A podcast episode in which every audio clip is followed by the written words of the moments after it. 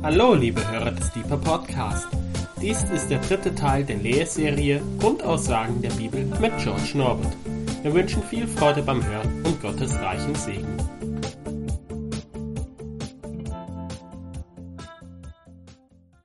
Gut, Daniel hat es schon gesagt. Es ist der dritte Teil, der letzte Abend. Wir befinden uns hier in der Karwoche. Es ist eine Zeit, wo wir besonders das Kreuz Jesu Christi betrachten. Deshalb habe ich die Reihefolge etwas ungeändert. Und ich möchte, dass wir heute Abend zwei Punkte miteinander gedanklich bewegen. Der erste Punkt wird sein in unserer Liste hier. Ähm, für die, die Gott vertrauen, ist die Zukunft gut. Also es geht um Grundaussagen der Bibel. Grundaussagen der Bibel.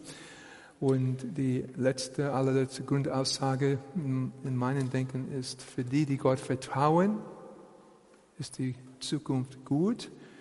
Und eine Grundaussage, die eigentlich in der Mitte kommt, Gottes Hilfe kommt durch Jesus Christus. Gottes Hilfe kommt durch Jesus Christus. Heute, an diesem Tag, 22.03.2016, brauchen wir Jesu Hilfe. Europa braucht Jesu Hilfe, Belgien, Brüssel, EU braucht Jesu Hilfe. Also Gottes Hilfe kommt durch Jesus Christus. In dieser Reihe, es geht wie gesagt um Grundaussagen der Bibel. Eine Grundaussage in der Schrift definiere ich als eine Aussage, die sich in verschiedenen literarischen Formen der Schrift konsequent wiederholt. Daran merken wir, dass die Aussage ein, ein, ein größeres Gewicht trägt, theologische Bedeutung hat. Es kann sein, dass diese Reihe für dich zu elementar, zu, zu äh, einfach ist. Das kann ich auch verstehen. Ich bin ein einfaches Gemüse, bekanntlich, und mir hilft es, Dinge zu reduzieren auf ganz einfache Dinge. Also bevor ich in eine Sitzung gehe, äh, zum Beispiel, ähm, ich, ich sage immer, oder ich hole meinen Chef und sage, was ist das Ziel dieses Treffens? Was soll dabei rauskommen am Ende? Und ich behalte das im Kopf und ich höre, höre das viel reden, aber ich denke, okay, ich habe dieses Ziel im Kopf. Ja? Und wenn wir die Bibel lesen, also unsere Elberfelder Übersetzung Gebetsraum hat 1541 Seiten für den äh, biblischen Teil. Wenn wir Bibel lesen, das habe ich jeden Abend gesagt, ich sage es noch einmal, man kann überwältigt werden von vielen Seiten, zunächst einmal viele Aussagen, auch viele Formen literarischer Garten, literarische Garten, Garten und so weiter, also äh, literarische Formen wichtig ist, im Kopf zu behalten. Die Bibel hat etwa sieben einfache Grundaussagen und wiederholt diese Grundaussagen auf verschiedene Weise in verschiedenen literarischen Formen. Durch das Prinzip der Redundanz lernen wir, was Gott uns sagen will. Falls ich das nicht verstehe, in den Gesetzestext, dann verstehe ich das in einem Psalm, falls ich das nicht verstehe in einem Psalm, verstehe ich das in einem Evangelium, falls ich das nicht verstehe in einem Evangelium, verstehe ich das in einem Brief von Paulus, wenn man Paulus verstehen kann. Ähm, okay, so es ist so, dass es einfach wird für uns. Und wenn du morgens, ja, in aller Früh deine Bibel liest, dann behalte im Kopf mindestens dieses Gemüse hier behauptet, das, was vor dir steht, hat irgendwas mit diesen zwei, sieben Punkten zu tun. Erstens, Gott ist heilig. Zweitens, der Mensch ist nicht mehr heilig. Drittens, der Mensch kann sich selber nicht helfen. Viertens, Gott kann helfen. Fünftens, Gottes Hilfe kommt durch Jesus Christus. Sechstens, Gottes Hilfe wird erfahren durch Vertrauen. Und sieben, für die, die vertrauen, ist die Zukunft gut. Ich habe mir diese Bibelstelle einfach ein bisschen rein forciert für die Reihe. Mose in der Wüste empfing lebende Ausbrüche, um sie uns zu geben. Lebende Ausbrüche hat Mose empfangen. Logia Sonta, lebendige Aussagen, Grundaussagen der Schrift. Die zwei Grundaussagen, die wir heute Abend betrachten, ist Nummer sieben in der Liste. Gottes, äh, äh, für die, die Gott vertrauen, ist die Zukunft gut. Und dann am Ende oder in dem letzten Teil, Gottes Hilfe kommt durch Jesus Christus. So, jetzt wenden wir uns unser Thema für heute Abend, Punkt, das war die Einführung, jetzt ist Punkt 2. Äh, für die, die Gott vertrauen, ist die Zukunft gut. Das ist eine Grundaussage des äh, verleiht meinem Leben viel Hoffnung. Das ist was Tolles. Das ist grundsätzlich wahr. Unser Gott hat eine gute Zukunft für dich, da du ihn vertraust durch Jesus Christus.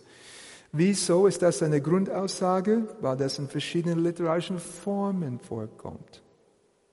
Lasst uns zusammen einfach schnell zum Beispiel in Erzählung, in Torah, in Pentateuch, 1. Mose 28, Vers 15. Gott redet mit Jakob und sagt, und siehe, ich bin mit dir, Jakob, und ich will dich behüten überall, wo du hingehst und dich in dieses Land zurückbringen, denn ich werde nicht, ich werde dich nicht verlassen. Ich werde dich nicht verlassen, bis ich getan, was ich zu dir geredet habe. Typisch Gott. Grundaussage für die, die Gott vertrauen, ist die Zukunft gut. Fünfte Buch Mose, wieder ein Gesetzes, Gesetzestext, aber diesmal nicht Erzählung, sondern Gesetz. Also redet, nicht wirklich Gesetz, aber es ist ein Gesetzesbuch, Deuteronomium, Kapitel 31, Vers 8. Der Herr, kann ich das leise haben, kann ich es mehr schreien? Ich bin ein alter Pfingstler letztlich. Der Herr ist es, wenn das Mikro hier ist, dann kann ich das so machen. Ja, sorry, sorry, Freunde, ist mein Problem, ist nicht euer Problem. Also der Herr ist es, der vor dir herzieht. Er selbst wird mit dir sein. Und er wird dich nicht aufgeben, Halleluja, und dich nicht verlassen. Fürchte dich nicht und sei nicht niedergeschlagen, auch heute nicht angesichts der Nachrichten. Er wird dich nicht aufgeben und dich nicht verlassen. Wow. Das ist Gott. Ja? Ich überspringe ein paar Dinge. Gehen wir zu den Psalmen aus anderer literarischer Form. Wir gehen zu einem Psalm. Also Psalm 105, 125, Vers 1.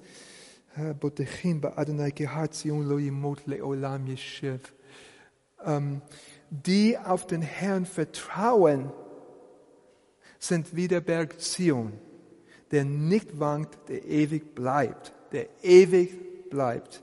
Leolam Yeshev, der ewig bleibt, wie, wie, wow, das ist ewig. Ja, also wie ewig ist ewig? Okay, sorry. Alter Pfingstler, habe ich gesagt. Gut, also Sprüche in der Weisheitsliteratur, ja in der Weisheitsliteratur, Sprüche, ja, ist nicht gerade ein Spruch, ist mir klar, aber das ist in der Weisheitsliteratur, Sprüche Kapitel 4, Vers 18. Aber der Pfad der Gerechten ist wie das glänzende Morgenlicht. Helle und helle erstrahlt es bis zur Tageshöhe. Wow, das ist typisch Gott. Für die, die Gott vertrauen, ist die Zukunft gut. Zitat, aber der Pfad der Gerechten ist wie das glänzende Morgenlicht. Helle und helle, es strahlt es bis zur Tageshöhe.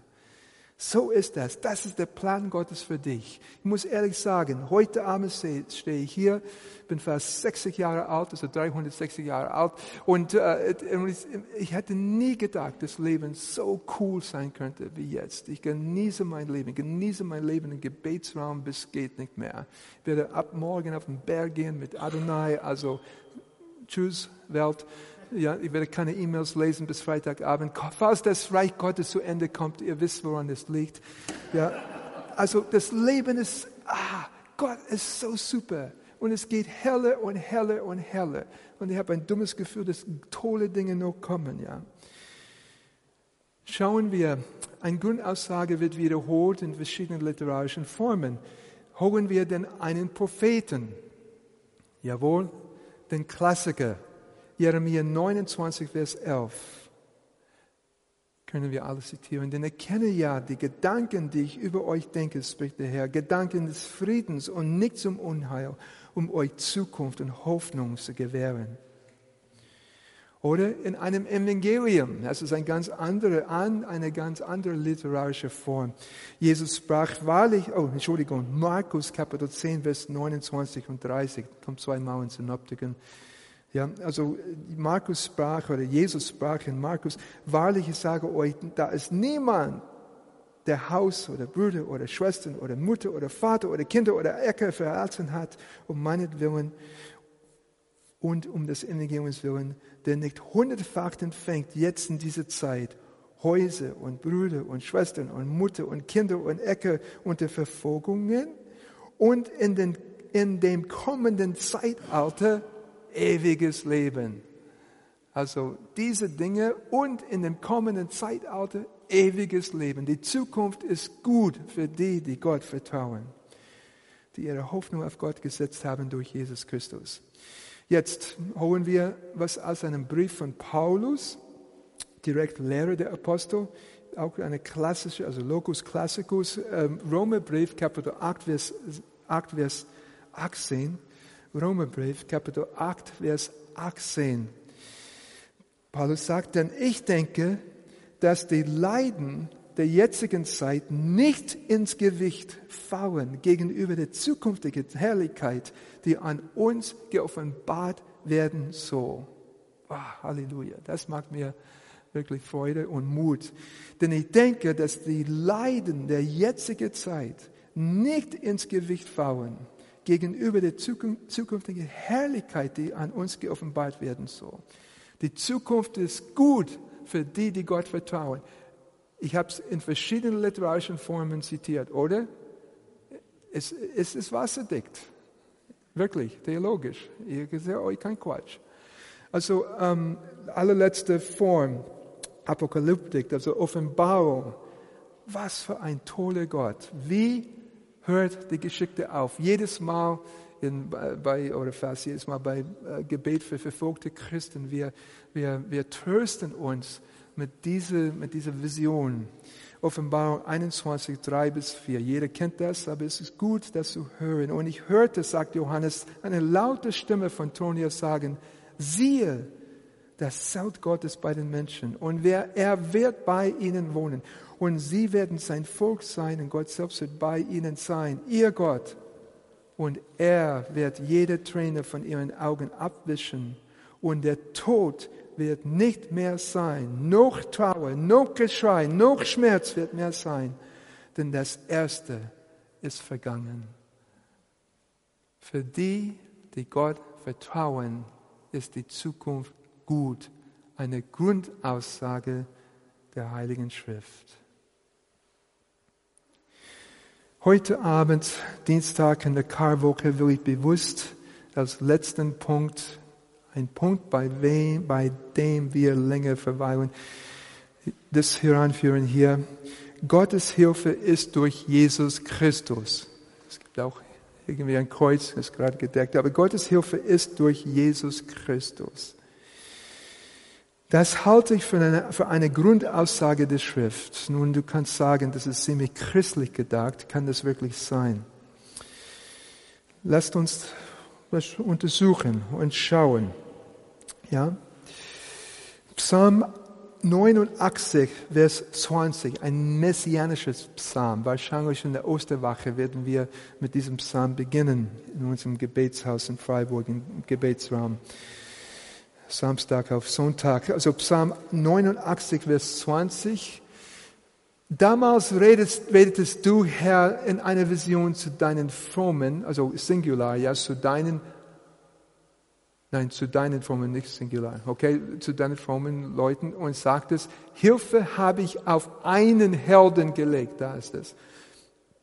Ich habe einen Auserwählten erhört, aus dem Volk. Die Bibelstelle mag ich, weil da steht, Hilfe habe ich auf einen Helden gelegt. Und wenn du den Psalm liest, du merkst, das ist Jesus Christus. Denn es sagt, ähm, äh, ähm, du bist mein Vater oder der Vater sagt, mein Sohn bist du. Okay? Hilfe kommt durch Jesus Christus. Jetzt ein bisschen äh, besser erklärt, das wollte ich einfach als Aussage in Raum stellen aus diesem messianischen Psalm 89. Okay, Gottes Hilfe kommt durch Jesus Christus. Genau, Hilfe brauchen wir nämlich, denn wir haben ein Problem. Was ist das eine Problem? Gott ist heilig. Habt ihr das mal gehört? Der Mensch ist nicht mehr heilig. Habt ihr das mal gehört? Die ganze Spannung in der Schrift entsteht aus diesen zwei Punkten. Die ganze Spannung in deinem und meinem Leben als Menschen, die Gott lieben, entstehen aus diesen zwei Punkten. Die ganze Spannung des Evangeliums, der Kreuzigung, Auferstehung Jesu Christi, entsteht aus den ersten zwei Grundaussagen. Gott ist heilig, der Mensch ist nicht mehr heilig. Das ist unser Problem.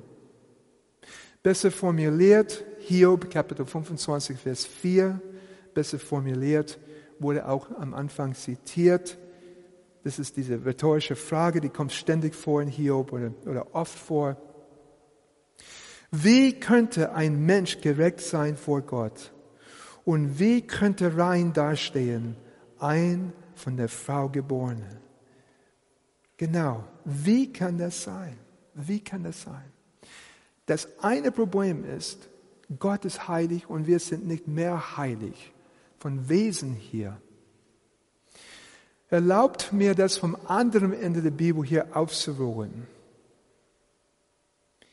In Offenbarung 20, 11 bis 15 finden wir folgende Szene. Offenbarung 20, 11 bis 15. Ich werde diese lange Bibelstelle komprimieren ein bisschen.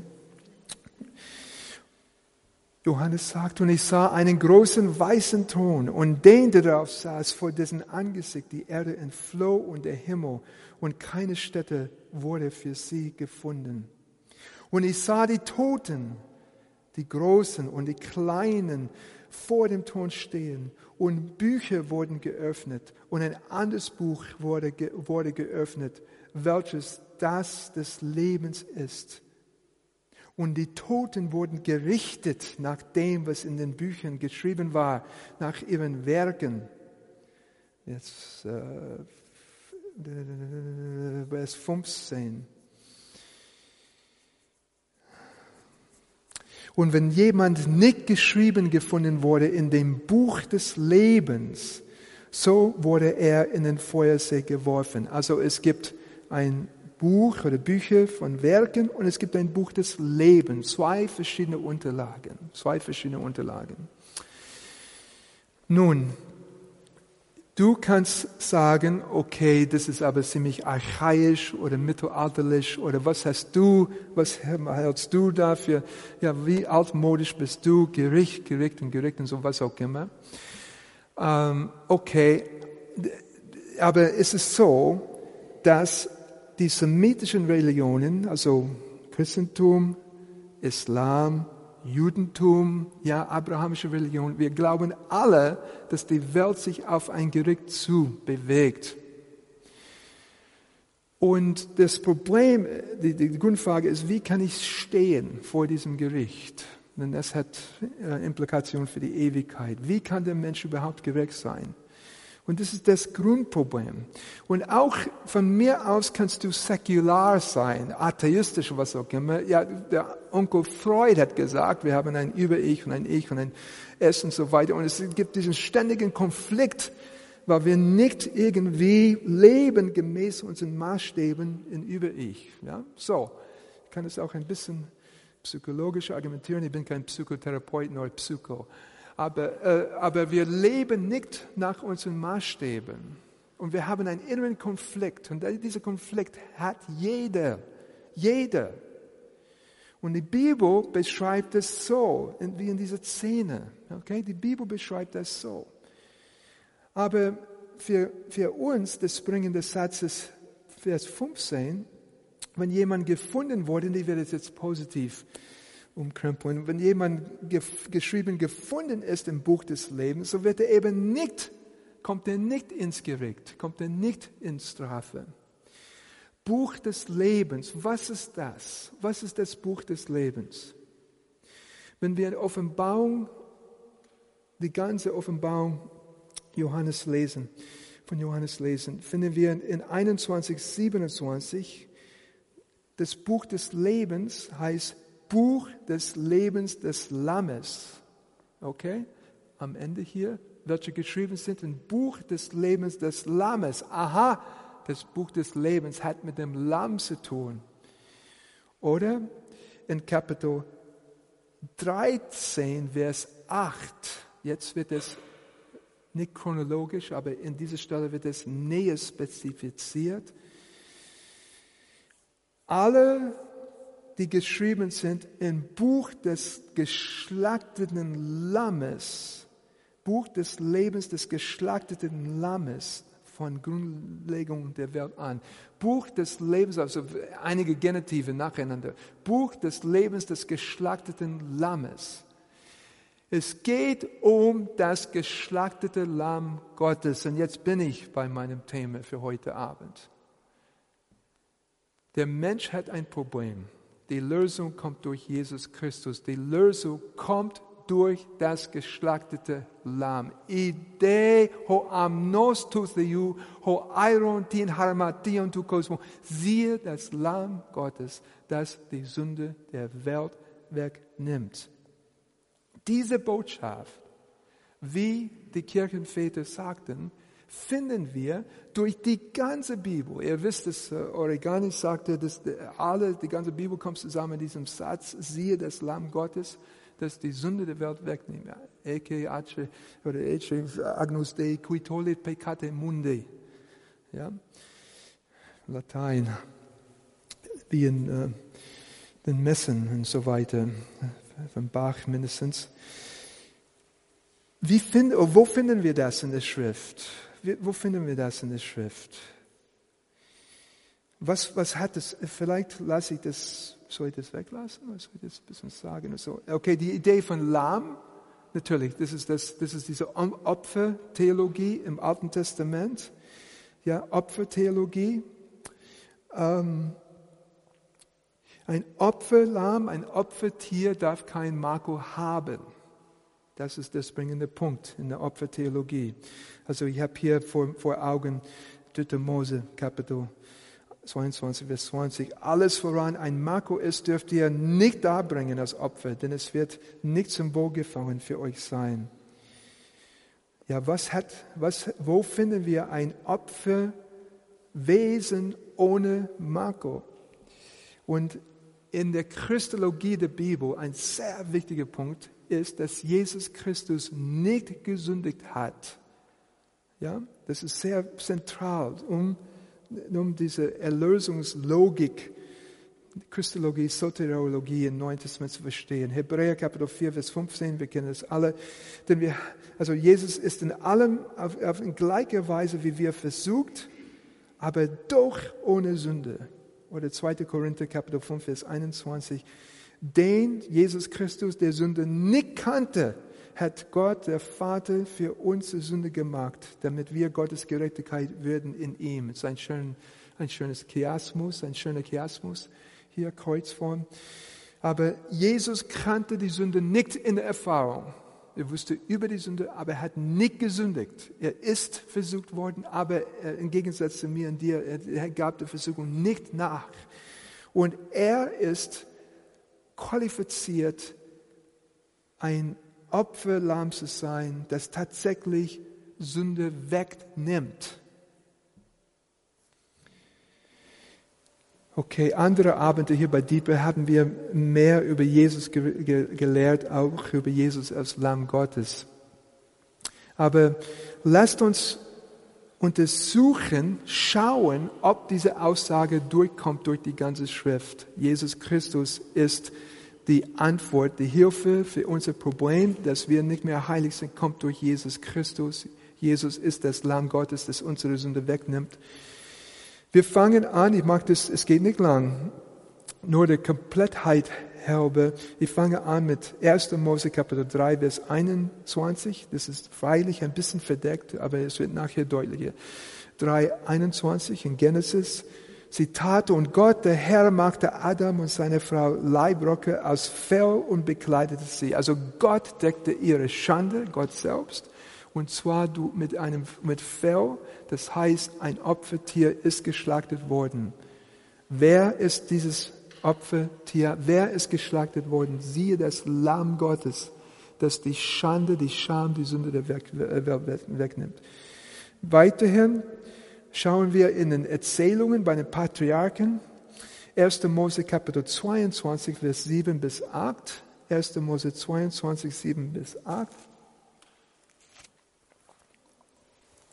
Also Isaac und Abraham, sie gehen den Berg hinauf und es geht darum, eigentlich wird Isaac geopfert sein. So Isaac geopfert sein. Aber das Ende der Geschichte ist, Gott hat einen Ersatzopfer für Isaak organisiert.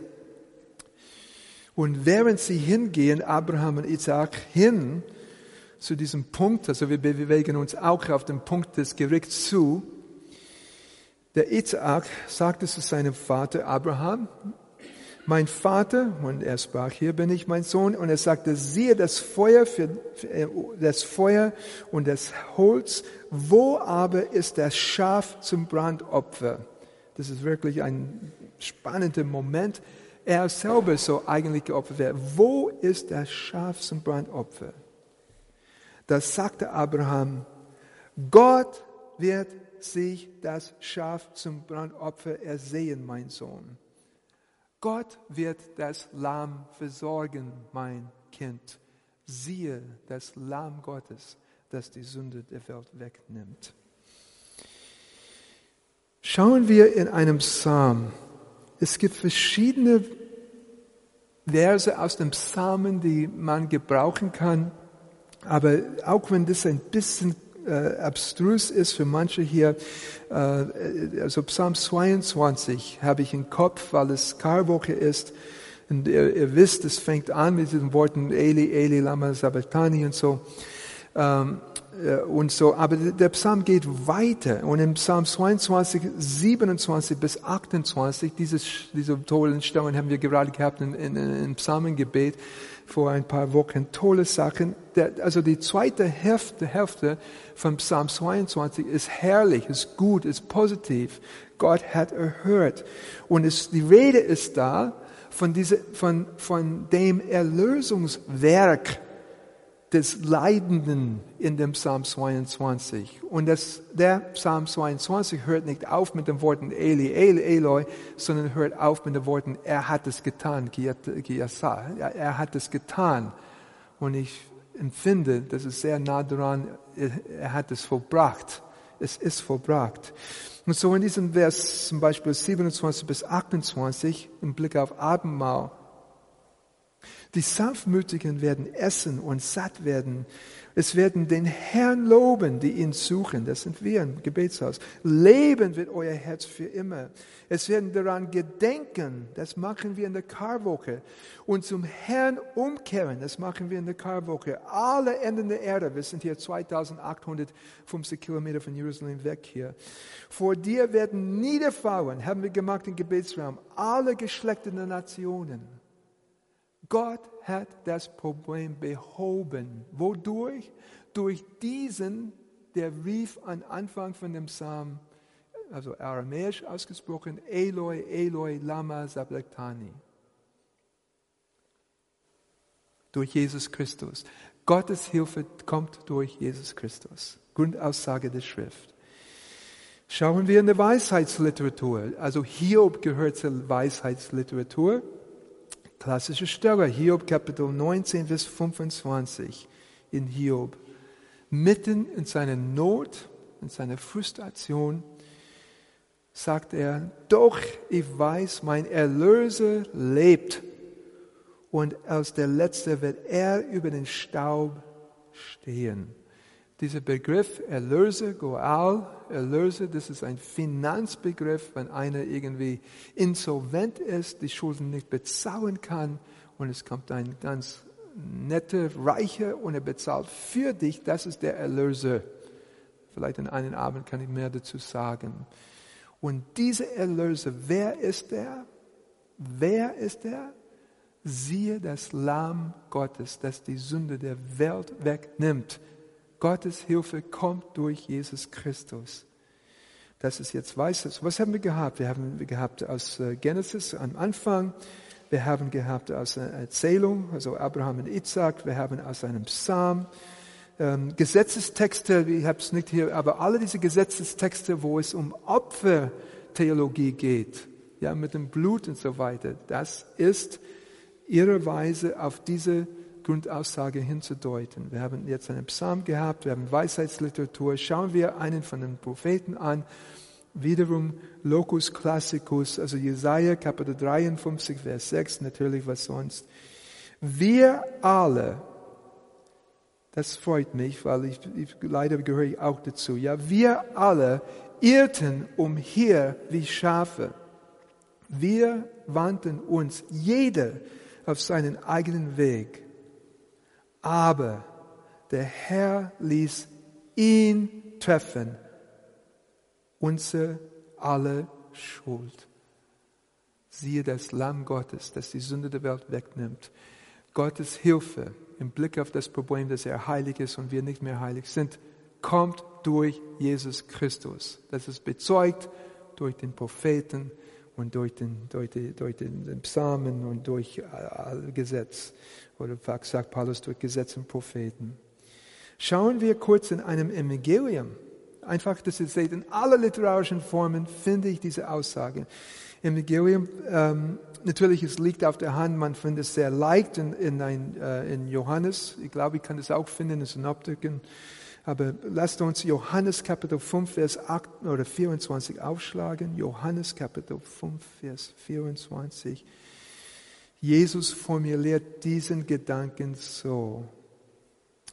Wahrlich, wahrlich, ich sage euch, wer mein Wort hört und glaubt dem, der mich gesandt hat, der hat ewiges Leben und kommt nicht ins Gericht, sondern er ist aus dem Tod in das Leben übergegangen. Also wer mein Wort hört, wer sagt das? Jesus Christus und aufgrund dieses Wortes dem glaubt, der Jesus gesandt hat, der kommt nicht ins Gericht. Ja, das ist ein bisschen überspitzt gesagt, empfinde ich, aber in anderen Worten, der kommt nicht in Strafe, sondern er ist schon aus dem Tod ins Leben übergegangen. Also Gottes Hilfe kommt durch Jesus Christus. Siehe das Lamm Gottes, das die Sünde der Welt wegnimmt. Schauen wir in einem Brief von Paulus. Schauen wir kurz in einem Brief von Paulus hier. Römerbrief, Kapitel 3. Äh, das ist auch ein klassischer Stelle. Sorry, wenn es zu einfach ist. Ja? Römer, Kapitel 3, Vers 23 bis 24. Okay, jeder kennt das. Aber das ist der gleiche Gedanke. Denn alle haben gesündigt und erlangen nicht die Herrlichkeit Gottes und werden umsonst gerechtfertigt durch seine Gnade, durch die Erlösung, die in Christus Jesus ist. Siehe das Lamm Gottes, das die Sünde der Welt wegnimmt. Gottes Hilfe im Blick auf das Problem, dass Gott heilig ist und der Mensch nicht mehr heilig ist, kommt durch Jesus Christus. Und dann gegen Schluss, gegen Schluss hier, ich möchte das diese andere iPad ein bisschen vorbereiten, genau. Ich will unbedingt diese Stelle auch haben. Wie endet die Bibel? Die Bibel endet, oder im letzten Buch der Bibel, ja, ist nicht das Ende, aber im letzten Buch der Bibel, Kapitel 5, Vers 9 bis 10, das wissen wir alle, aber ich genieße es, das auch heute Abend, nicht wie heute zu singen im Gebetsraum, sondern das auszusprechen. Und sie singen ein neues Lied und sagen, zum, zum Lamm Gottes. Du bist würdig, das Buch zu nehmen und so weiter. Denn du bist geschlachtet worden und hast durch dein Blut für Gott erkauft aus jedem Stamm und jeder Sprache und jedem Volk und jeder Nation. Und obwohl sie vorher nicht heilig waren und Gott heilig ist, du hast das Problem behoben. Du hast sie zu unserem Gott, zu einem, zu einem Königtum zum Priestern gemacht sogar. Gottes Hilfe im Blick auf das Problem, dass, dass Gott heilig ist und der Mensch nicht mehr heilig ist, kommt durch Jesus Christus. Siehe das Lamm Gottes, das die Sünde der Welt wegnimmt. Das halte ich, und ich bin, ich glaube, man darf das ruhig sagen, ist eine Grundaussage. Nicht nur bei Paulus in Kapitel 3 Römerbrief, sondern durch die ganze Schrift. Die haben den Namen Jesus vielleicht nicht genannt. Abraham hat nicht gesagt, äh, Isaac, pass auf, äh, er wird Yeshua bringen. Aber die Rede ist von einem Lamm, von einem Opfer, von, ja, Psalm 130, das muss ich auch irgendwie unterbringen, ja, Israel harre auf den Herrn, mein Herr soll viel Erlösung bei ihm und er wird Israel erlösen von allen seinen Sünden. Also Erlösung kommt durch Jesus Christus. Es ist durch die ganze Schrift. Und so, unter diese sieben Grundaussagen der Schrift, eine davon ist, Gottes Hilfe im Blick auf das Problem, dass Gott heilig ist und der Mensch nach dem Sündefall nicht mehr heilig ist, kommt durch Jesus Christus. Bevor ich den Abend schließe, wir sind gut in der Zeit, erlaubt mir einen Augenblick einfach meine Wertschätzung für das Opfer Jesu Christi zu formulieren, artikulieren und durchdenken mit euch heute Abend. Jesus Christus Gottes Hilfe für die Menschen, die nicht mehr heilig sind. Jesus Christus hat mich persönlich überzeugt, nicht eigentlich nicht in erster Linie durch seine Wunde, oh, der hat Brot vermehrt, toll. Ah, er ist auf dem Wasser gelaufen, toll. Ich verstehe auch, was er damit sagen will. Ja, also die überwindet natürliche Barrieren. Das ist mir alles klar. Aber das ist nicht das, was mich bewegt. Wir sind in der Karwoche. An Karfreitag werden wir diese Dinge durch den Kopf gehen lassen. Bei uns im äh, Gebetsraum am, äh, am äh, Samstagabend durch die Osterwache werden anfangen, indem wir das Kreuz nicht überspringen, sondern betrachten, was er für uns getan hat. Und Jesus Christus, persönlich, ich bin überzeugt von Jesus Christus, weil er für mich gelitten hat weil er zum Kreuz gegangen ist. Das überzeugt mich. Da sehe ich sein Wesen, sein Charakter. Die Synoptiker bringen das so zum Ausdruck. Diesen Satz habe ich heute ge gehört in, in, in, der Bach ähm, äh, Matthäus Passion, haben wir spielen lassen heute Morgen bei Soaking. Als aber der Hauptmann der Jesus gegenüberstand, sah, dass Jesus so verschied, sprach er, wahrhaftig, dieser Mensch war Gottes Sohn. Wie, wie, was hat Jesus getan? Hat er ein Wunder getan am Kreuz da? Schau mal, du kannst schnell ein bisschen Brot vermehren nebenbei. Schau mal, ich kann schnell vielleicht ein bisschen irgendwie was, dass ich hier auf, auf dass das Kreuz über dem Wasser schwebt. Nein, der, der Hauptmann hat gesehen, dass Jesus Christus alles gegeben hat. Dass er alles gegeben hat in Gehorsam, freiwillig für uns.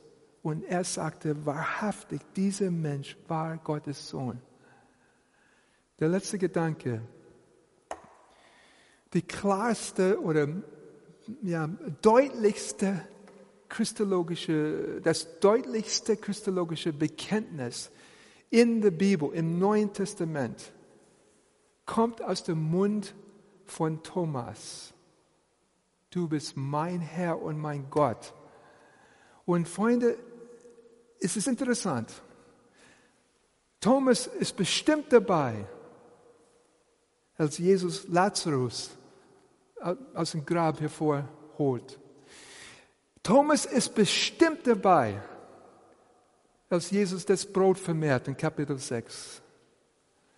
Aber in Kapitel 19, in Kapitel 19 oder 20 ist das, 20, 27, in Kapitel 20, als Thomas das Mal der Nägel sieht und die Wunde in Jesus Seite, das bewegt ihn.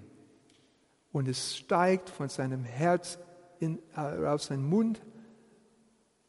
Hokirismo, Keothiosmo, mein Herr und mein Gott. Beeindruckend ist es schon, dass Jesus Lazarus auferweckt hat. Beeindruckend ist es schon, dass Jesus Wasser zum Wein gemacht hat. Beeindruckend ist es schon, dass Jesus Brot vermehrt hat. Aber was mich beeindruckt mehr als alles, ist das Wund in seiner Hand, die Wunde in seiner Seite, dieses Kreuz, der Satz, siehe das Lamm Gottes, das die Sünde der Welt wegnimmt. Und einfach, weil das mein Herzensanliegen ist, wollte ich meinen Abend hier an diesem Karfreitag oder Karwoche, Dienstag, mit diesen Gedanken beenden. Es ging in dieser Reihe darum, die Bibel hat gewisse Grundaussagen, sieben an der Zahl nach meiner Berechnung. Gott ist heilig. Zweitens, der Mensch ist nicht mehr heilig. Drittens, der Mensch kann sich selber nicht helfen. Viertens, Gott kann helfen.